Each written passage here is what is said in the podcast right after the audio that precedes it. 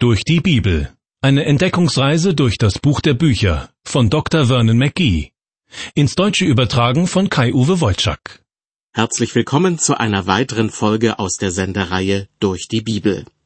Schon eine ganze Weile begleiten wir die Israeliten auf ihrer Wüstenwanderung. Mit Gottes Hilfe waren sie aus Ägypten geflohen, wo sie schon seit Generationen ausgebeutet wurden. Nun soll Mose sie dorthin zurückbringen, wo ihre Vorfahren vor über 400 Jahren gelebt haben, nach Kanaan. Damit die Israeliten unterwegs nicht den feindlichen Philistern in die Hände fallen, führt Gott sie einen Umweg durch die Wüste. Inzwischen sind die Israeliten am Berg Sinai angelangt, einer wichtigen Zwischenstation. Denn hier verkündet ihnen Gott sein Gesetz, einschließlich der zehn Gebote. Die zehn Gebote standen im Mittelpunkt der vorigen Sendung. In der Bibel sind sie zu finden im zweiten Buch Mose Kapitel 20, und zwar in den Versen 1 bis 17. In dieser Sendung geht es nun weiter ab Vers 18. Es war eine Stunde der Entscheidung. Gott wollte von den Israeliten wissen, ob sie dazu bereit sind, seine Weisungen zu empfangen und danach zu leben. Einmütig haben sie Ja gesagt. Sie möchten, dass Gott einen Bund mit ihnen schließt und sie für immer zu seinem Volk macht. Als der Tag der Gesetzesübergabe gekommen ist, beginnt der ganze Berg Sinai zu beben. Blitz und Donner erschrecken die Menschen. Eine Posaune erschallt und Rauch ist zu sehen. Das alles sind äußere Zeichen für die Anwesenheit Gottes. Und dann lässt Gott Mose auf den Berg hinaufkommen, während das Volk unten am Fuß des Berges wartet. Die zehn Gebote bekommt Mose als erstes von Gott anvertraut. Sie sind eine Art Sittenkodex, der ganz allgemein das Miteinander zwischen Mensch und Gott regelt und das Miteinander unter den Menschen.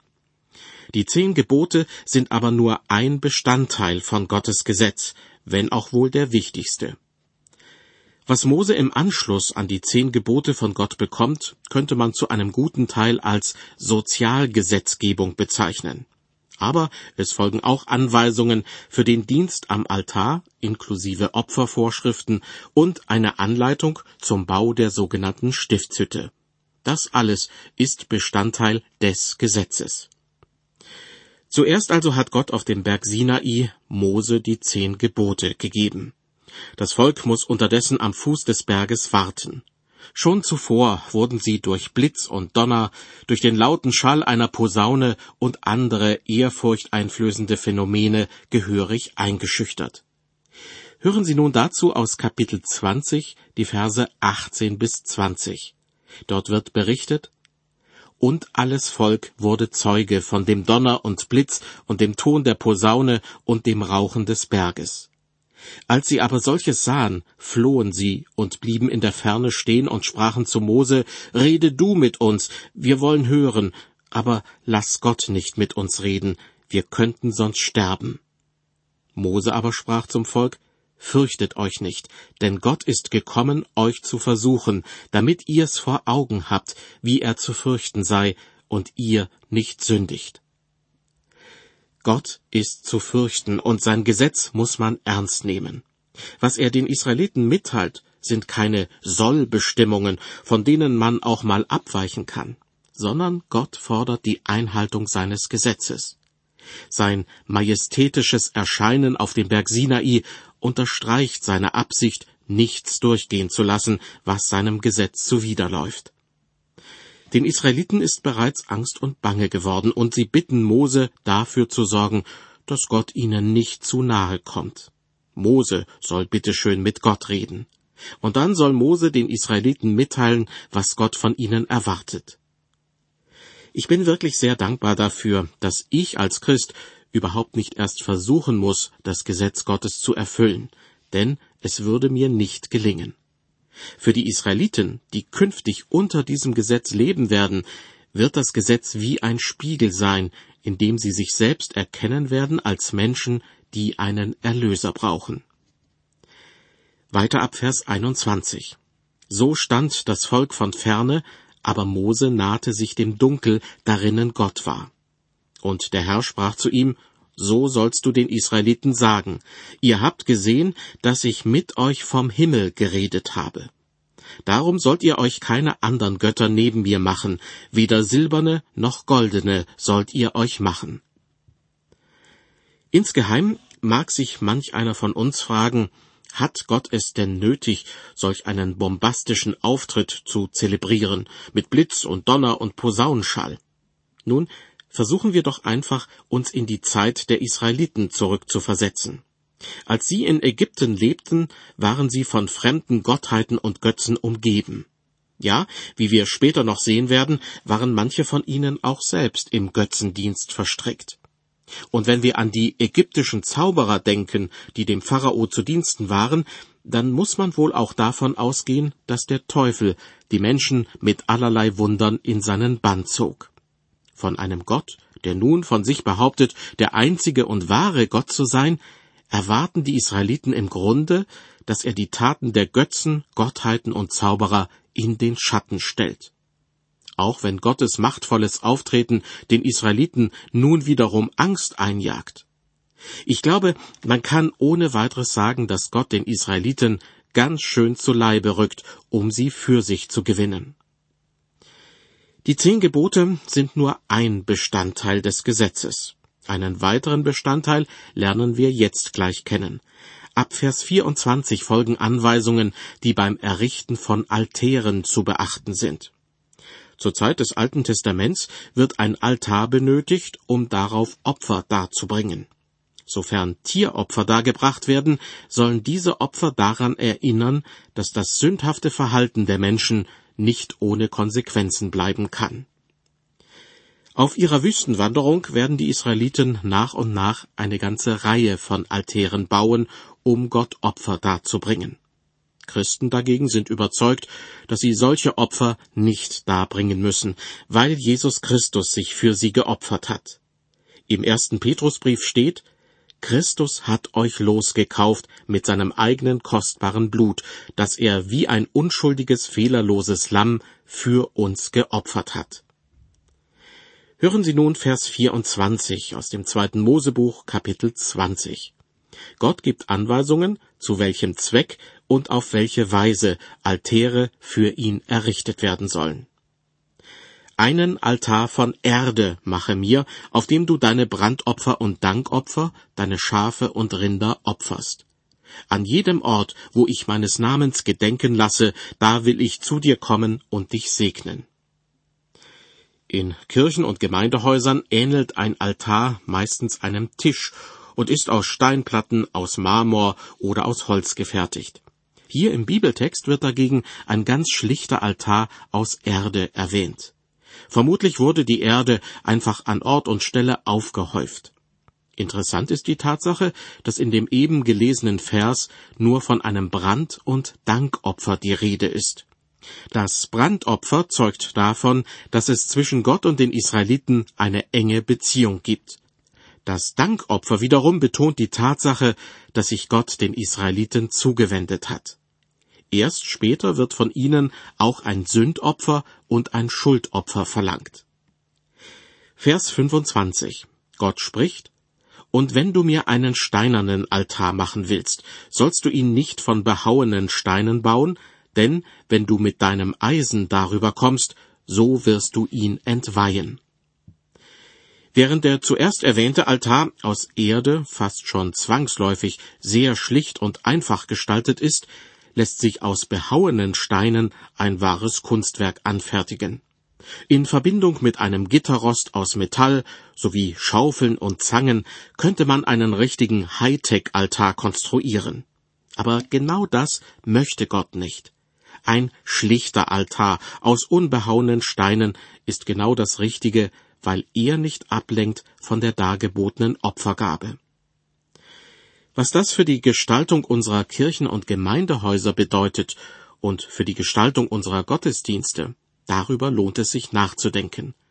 Ich plädiere nicht für spartanisch eingerichtete Gemeindesäle mit Tischen und Stühlen aus den 1960er Jahren. Ich bin auch nicht der Meinung, dass im Gottesdienst nur alte Kirchenlieder gesungen und keine Videoeinspielungen gezeigt werden dürfen. Und ich habe auch nichts dagegen, dass außer der Predigt auch andere Formen der Evangeliumsverkündigung eingesetzt werden. Aber wir brauchen ein feines Gespür, damit das Eigentliche, die Botschaft von Jesus Christus, weiterhin im Mittelpunkt steht. Eine angemessene Schlichtheit, so mein Eindruck, würde uns gut tun. Als der Apostel Paulus in die Stadt Korinth kam, hat er festgestellt, dass sich viele Menschen intensiv über den Sinn des Lebens Gedanken machten. Die einen waren eher religiös geprägt, die anderen könnte man im weitesten Sinne als Philosophen bezeichnen.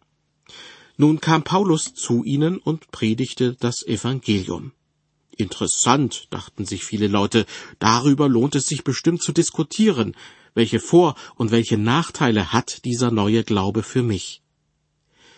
Vermutlich fühlte sich Paulus fast schon überfordert von den vielen Fragen, mit denen er konfrontiert wurde. Und innerlich sträubte er sich auch dagegen, über das Evangelium zu diskutieren und ein Pro und Contra zuzulassen. Denn Gott hatte ihm offenbart, dass allein Jesus Christus den Menschen das Heil bringt. Und so schreibt er im ersten Korintherbrief Kapitel 2, Liebe Brüder, als ich zu euch kam, kam ich nicht mit hohen Worten und hoher Weisheit, euch das Geheimnis Gottes zu verkündigen, denn ich hielt es für richtig, unter euch nichts zu wissen, als allein Jesus Christus, den Gekreuzigten. Die Botschaft vom Gekreuzigten liegt Paulus am Herzen. Darauf kommt es an. Auch heute in den christlichen Gemeinden. Eine Gemeinde kann über ein wunderbares Kirchengebäude mit Glockenturm verfügen. Auf dem Altar können immer frische Blumen stehen, und der Pastor mag sich vorbildlich um die Menschen kümmern. Wenn hier aber nicht die Botschaft vom Gekreuzigten verkündigt wird, ist diese Gemeinde in Gottes Augen gar keine richtige Gemeinde. Zurück zu Mose, der von Gott Anweisungen erhält, wie Altäre errichtet werden sollen. Und in Vers 26 kommt jetzt eine ganz besondere Anweisung. Ohne Stufen, bitteschön. Gott spricht, du sollst auch nicht auf Stufen zu meinem Altar hinaufsteigen, dass nicht deine Blöße aufgedeckt werde vor ihm. Eigentlich ist die Idee ja gar nicht so schlecht, einen Altar im Freien leicht erhöht zu bauen, damit die Leute besser sehen können, was dort vor sich geht. Gleichzeitig würde ein erhöht gebauter Altar auf die Erhabenheit Gottes hinweisen. Doch damals zur Zeit des Mose trugen die Männer meistens nur ein einfaches kittelartiges Gewand. Um nicht über die Stufen am Altar zu stolpern, hätte der betreffende Mann sein Gewand zusammenraffen und ein Stück, aber bitte nicht zu weit, hochziehen müssen. Und auch während der Opferhandlung hätte es passieren können, dass ihm die Leute unfreiwillig unter das Gewand schauen können. Ein unwürdiges Schauspiel, wenn man dem heiligen Gott ein Opfer darbringt. Deshalb die Anweisung kein Altar mit Stufen. Sinn und Zweck dieser Anweisung ist es im Grunde, dass die Leute sich auf die Opferhandlung und nicht auf die strammen Waden und sonstige menschliche Körperpartien konzentrieren sollen. Das gilt im übertragenen Sinn auch für heutige Gottesdienste.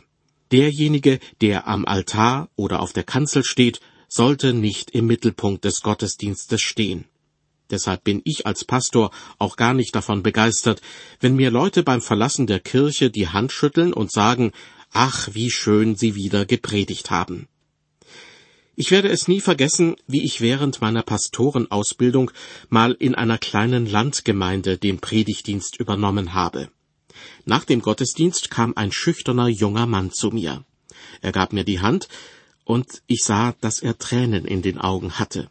Und dann sagte er mit stockender Stimme, ich wollte nur, ich meine, durch Ihre Predigt, ich habe heute zum ersten Mal erkannt, was für einen wunderbaren Herrn wir doch haben.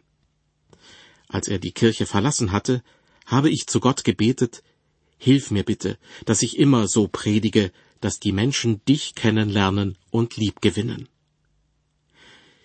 Bereits am Anfang der Sendung habe ich davon gesprochen, dass das Gesetz, das Mose von Gott bekommt und das er dem Volk Israel ans Herz legen soll, auch eine Art Sozialgesetzgebung enthält.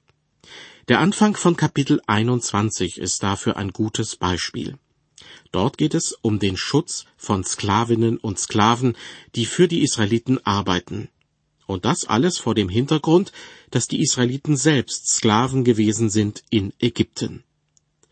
Hören Sie nun aus Kapitel 21 die Verse 1 bis 6. Gott spricht zu Mose, Dies sind die Rechtsordnungen, die du ihnen, den Israeliten, vorlegen sollst. Wenn du einen hebräischen Sklaven kaufst, so soll er dir sechs Jahre dienen. Im siebenten Jahr aber soll er freigelassen werden, ohne Lösegeld. Ist er ohne Frau gekommen, so soll er auch ohne Frau gehen. Ist er aber mit seiner Frau gekommen, so soll sie mit ihm gehen. Hat ihm aber sein Herr eine Frau gegeben und hat sie ihm Söhne oder Töchter geboren, so sollen Frau und Kinder seinem Herrn gehören, er aber soll ohne Frau gehen. Spricht aber der Sklave, ich habe meinen Herrn lieb und meine Frau und Kind, ich will nicht frei werden, so bringe ihn sein Herr vor Gott und stelle ihn an die Tür oder den Pfosten und durchbohre mit einem Friemen sein Ohr, und er sei sein Sklave für immer. Halten wir fest, im Normalfall soll kein Israelit einen anderen Israeliten für immer als Sklaven behalten, sondern im siebenten Jahr soll er ihn freilassen. War der Sklave verheiratet, als er in den Dienst seines Herrn trat, soll auch seine Frau mit ihm freikommen. Hat er aber erst während seines Sklavendienstes eine Frau geheiratet, die nach ihm als Sklavin gekommen ist, so soll er sie bei seiner Entlassung entweder bei seinem Herrn zurücklassen, denn sein Herr hat einen Anspruch auf ihre Arbeitskraft, oder wenn er sie liebt, soll er freiwillig bei ihr und bei seinem Herrn bleiben, dann aber für immer. Ein Loch im Ohrläppchen soll dafür das Zeichen sein. Manch einer wundert sich, dass es im Volk Gottes überhaupt Sklaven gegeben hat. Aus heutiger Sicht ist das kaum nachvollziehbar. Allerdings weiß man, dass es zum Teil handfeste Gründe dafür gab. Wenn sich jemand zum Beispiel völlig verschuldet hatte, musste er seine Schulden gewissermaßen abarbeiten. Oder wenn Eltern in eine absolute Notlage gerieten, konnte es passieren, dass sie eines ihrer Kinder bzw. die Arbeitskraft dieses Kindes verkaufen mussten. Den Begriff Sklave setzen wir heute oft mit unmenschlichen Verhältnissen und einem qualvollen Leben gleich. Im Volk Israel muss das nicht so gewesen sein. Des Weiteren geht man davon aus, dass Sklaven Menschen sind, die völlig entwurzelt werden, indem man sie in ein fremdes Land und in ein völlig fremdes Umfeld steckt. Das trifft für die hebräischen Sklaven nun gar nicht zu. Und wie vorhin schon erwähnt, mussten sie nach sieben Jahren freigelassen werden. Ich möchte diese Form der Sklaverei nicht verharmlosen oder gar rechtfertigen. Andererseits sollte man aber kein vorschnelles Urteil darüber fällen. Im dritten Buch Mose, Kapitel 25, heißt es dann übrigens, wenn ein Bruder bei dir verarmt und sich dir verkauft, darfst du ihm keine Sklavenarbeit auferlegen, er soll dir wie ein Lohnarbeiter oder ein Halbbürger gelten. Entweder handelt es sich um eine spätere, geänderte Anweisung, oder, was manche Theologen tatsächlich vermuten, die Sklaven, von denen in unserem Bibeltext die Rede ist, hatten irgendetwas auf dem Kerbholz, so dass ihr sechsjähriger Sklavendienst als Bestrafung zu sehen ist. Auf die Verse sieben bis elf des Bibeltextes möchte ich nicht näher eingehen.